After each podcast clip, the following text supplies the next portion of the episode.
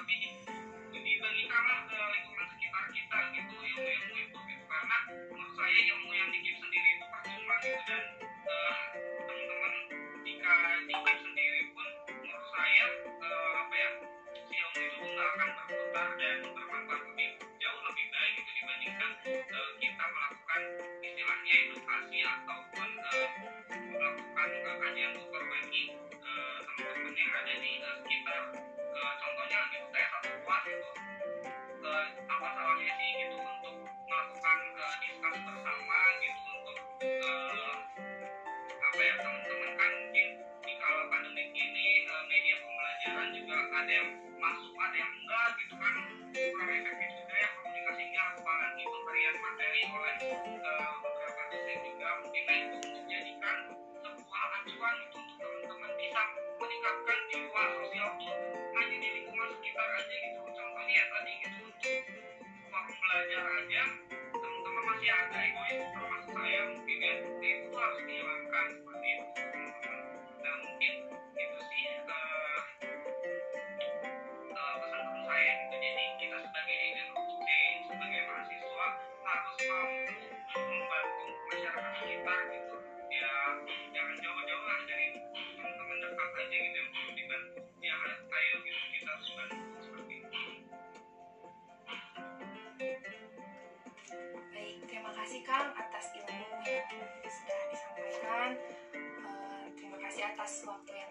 diluangkan.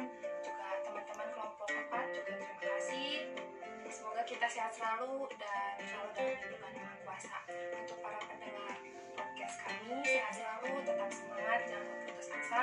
Kita harus yakin bahwa COVID-19 ini akan cepat berakhir. Yuk kita sama-sama mendoakan bumi kita agar cepat terbebas dari virus corona. See you next time.